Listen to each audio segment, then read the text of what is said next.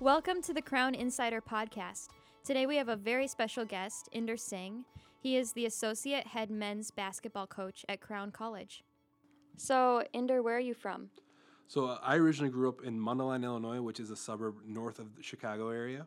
Okay. Uh, born and raised there in that same the suburbs area, and then made my way out here. and what led you to come to Crown College?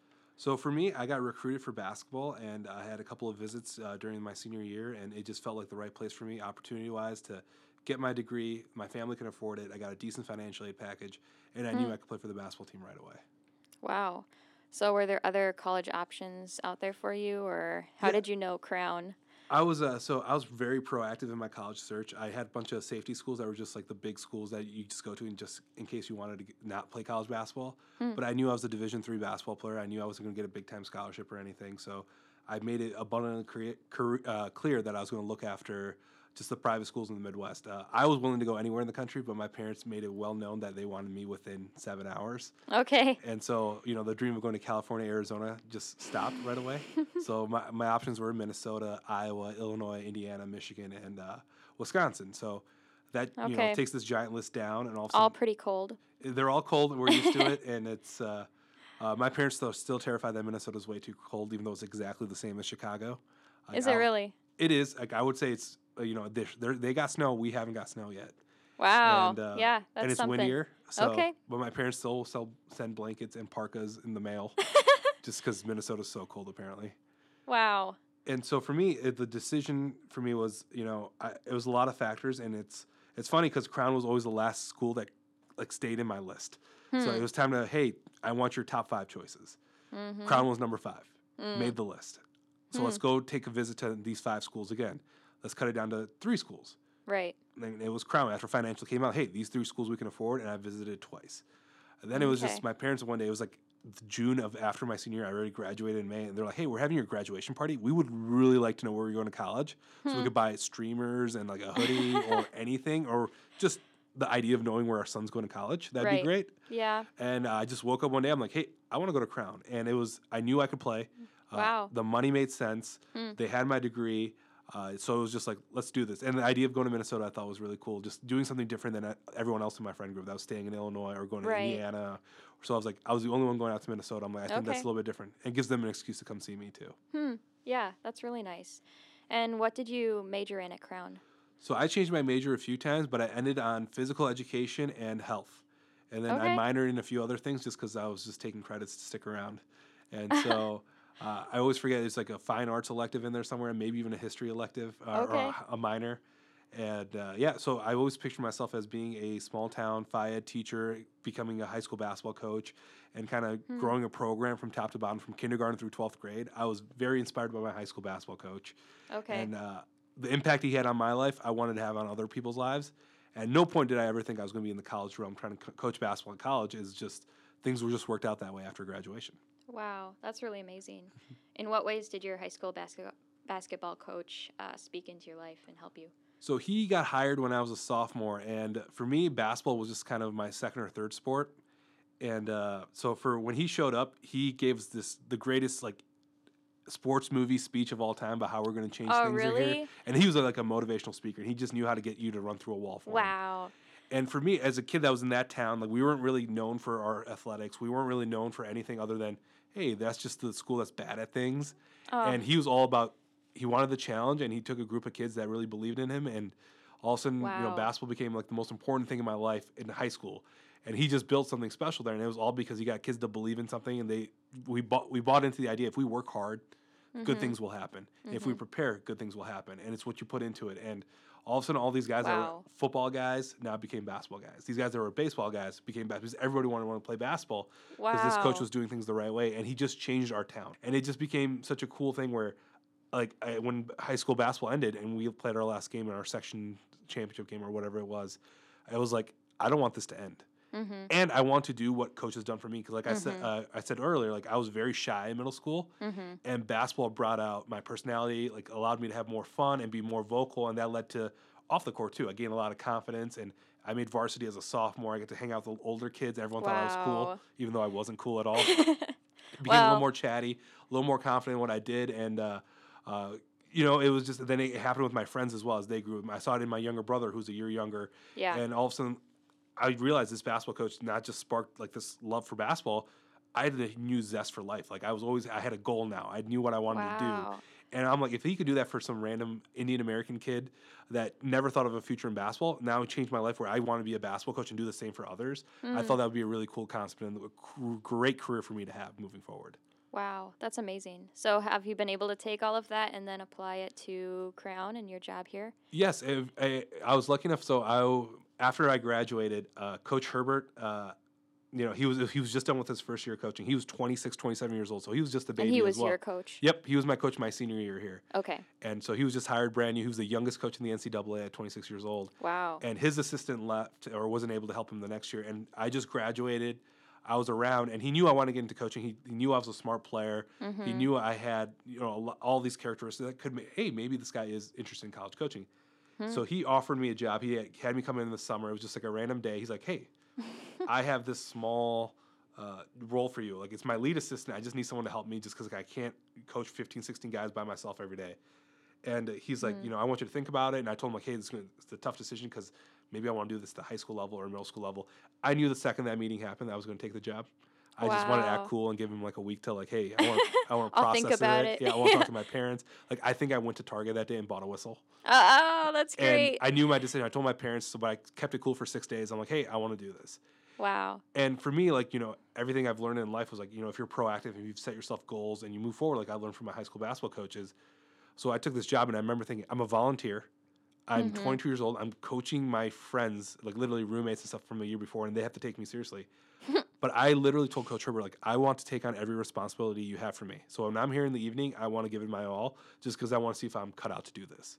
Hmm. And so right away when I was 22, I took over recruiting. I took over the defensive side of the ball for a while. I started planning practices. I literally became his right hand man, and it helped that I had a coach. You know, not only was Coach Herbert my old coach, but he became my friend, my mentor, and a guy that allowed me to, hey, make this what you want to make it.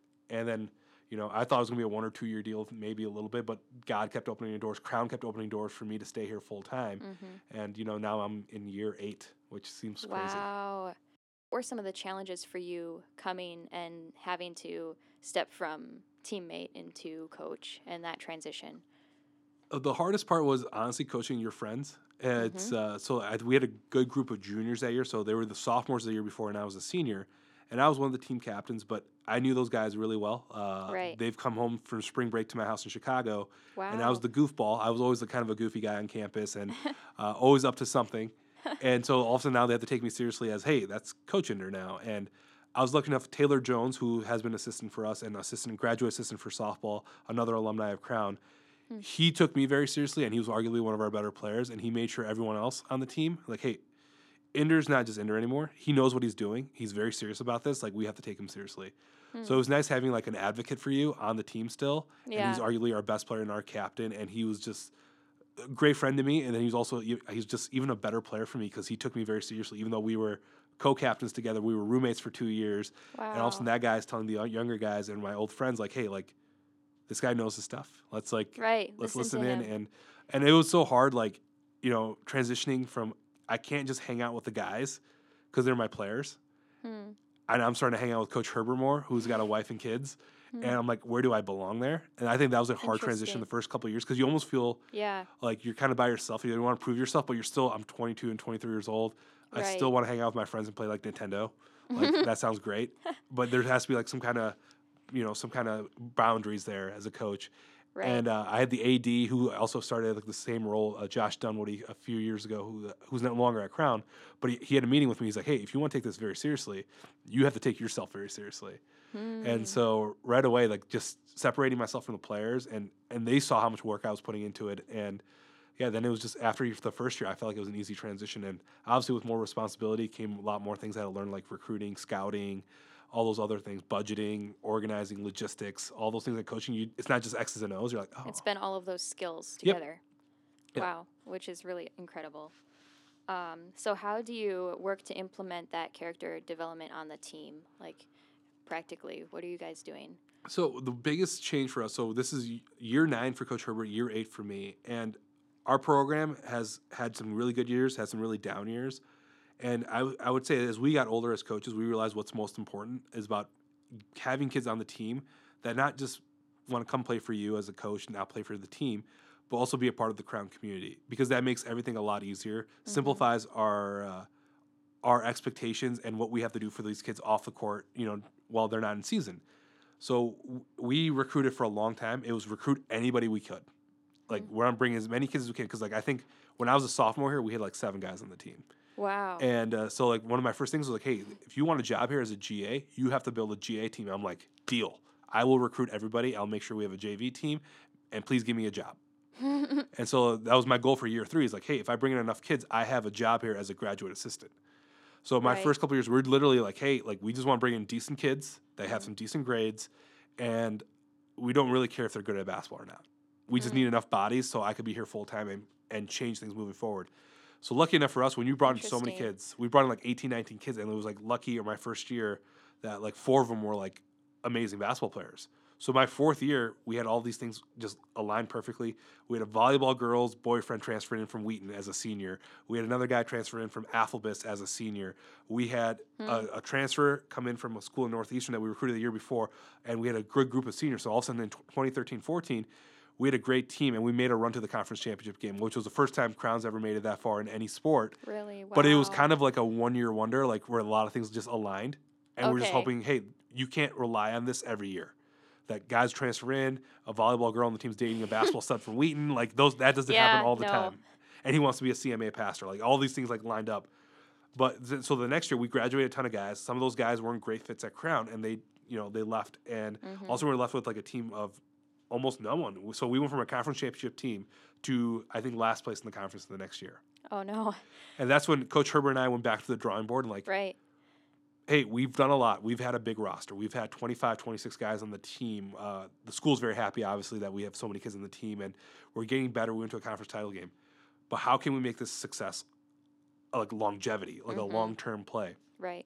So starting like 2015, 2016, we really changed the way we recruited. We recruited higher ac- academic students.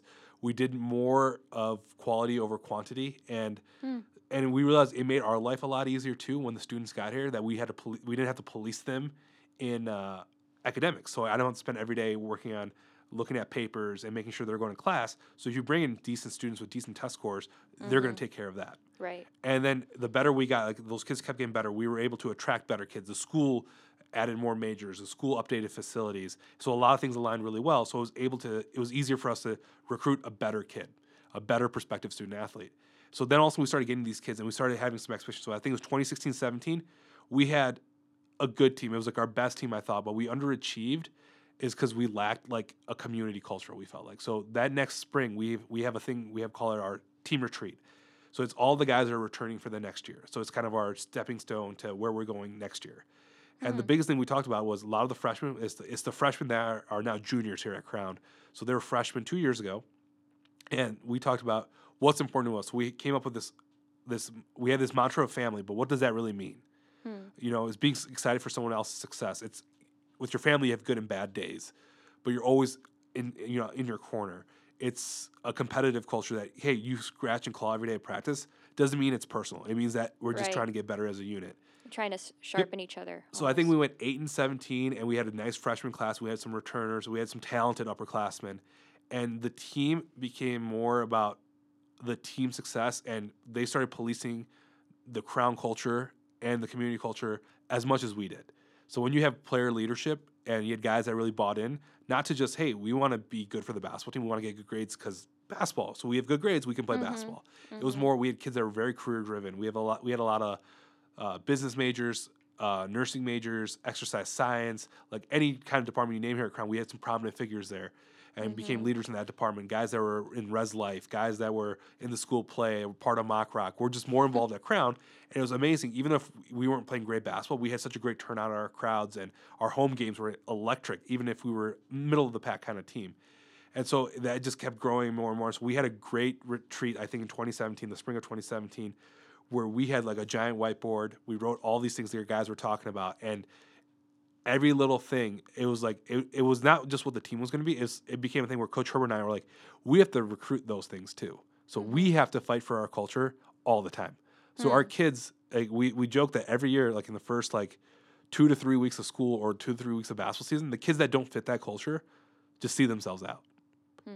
So every year we start with about 28 guys. We we start out with 22 because six or seven of those guys are not living up to that standard. So either they get offended that these guys are kind of like they're separated from them, or they catch up to that standard. Like they're like, hey, I have to be like this, or I don't. And as a coach, it's a dream that these kids they wither away by themselves. You're like, hey, I have 21 guys that are all about this. They're all about getting to class, going to chapel, behaving, uh, just treating people with respect, following the community covenant. And it, it's not perfect or anything, Right. but it's it's very important to our kids that to know like, hey, we're we have to be constantly growing and be very aware mm-hmm. of everything, and that you can't just be the basketball guys. Mhm. You got to be great crown guys. Hmm. And that's been I Is think that what you mean by get involved with the Crown Yep. community? Then? because it's it's never a good thing where a student like even for myself i was a knucklehead here a little bit but because part of it was because i chose crown because basketball and only basketball for a large part of it like 90% of my decision right. so everything else was just i kind of fought it and i'm like ah ah that's a lot of chapel that's a lot of chapel ah that's a lot of bible cla- oh that's a lot of rules in that covenant oh no yeah. and so for me, like, uh, I started growing at the end of my sophomore year because I got more involved at Crown. I bought into my faith. I bought into being more independent in my faith, not just, hey, my parents took me to church sometimes. Like, what do I do? Do I just go to chapel because it's mandatory? And is that all I'm going to do? Mm-hmm. So uh, it's one of those things like I really like so my experience at Crown changed as I got older and I want that to happen for all my players. So when you buy into the school, it's easier to buy into the basketball program because like if you've ever talked to Coach Herbert, you know he talks the talk and he walks the walk every day of his life and and we have to be there and we have to and I always feel like we, we're having more talks about accountability and standards. Like we lose a basketball game, we don't talk about that we lost. Hmm. We talked about how we didn't meet the standard of what we want to do. We win a basketball game. I think we won a game a week ago by 15. We didn't even talk about the win. We talked about what we can do better and why we have to be better teammates. We have to be better people. We have to hold each other accountable, and we have to prepare better.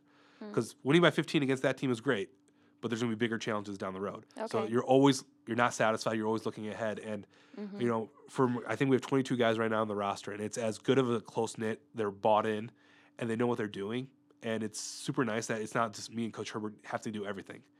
So there's a culture there of community, of family, of just close, like just grit and gratitude and all these good things that's taken almost seven, eight years to build. And I feel like we're finally, hey, we're not just going to be good for a couple years because we have some good players.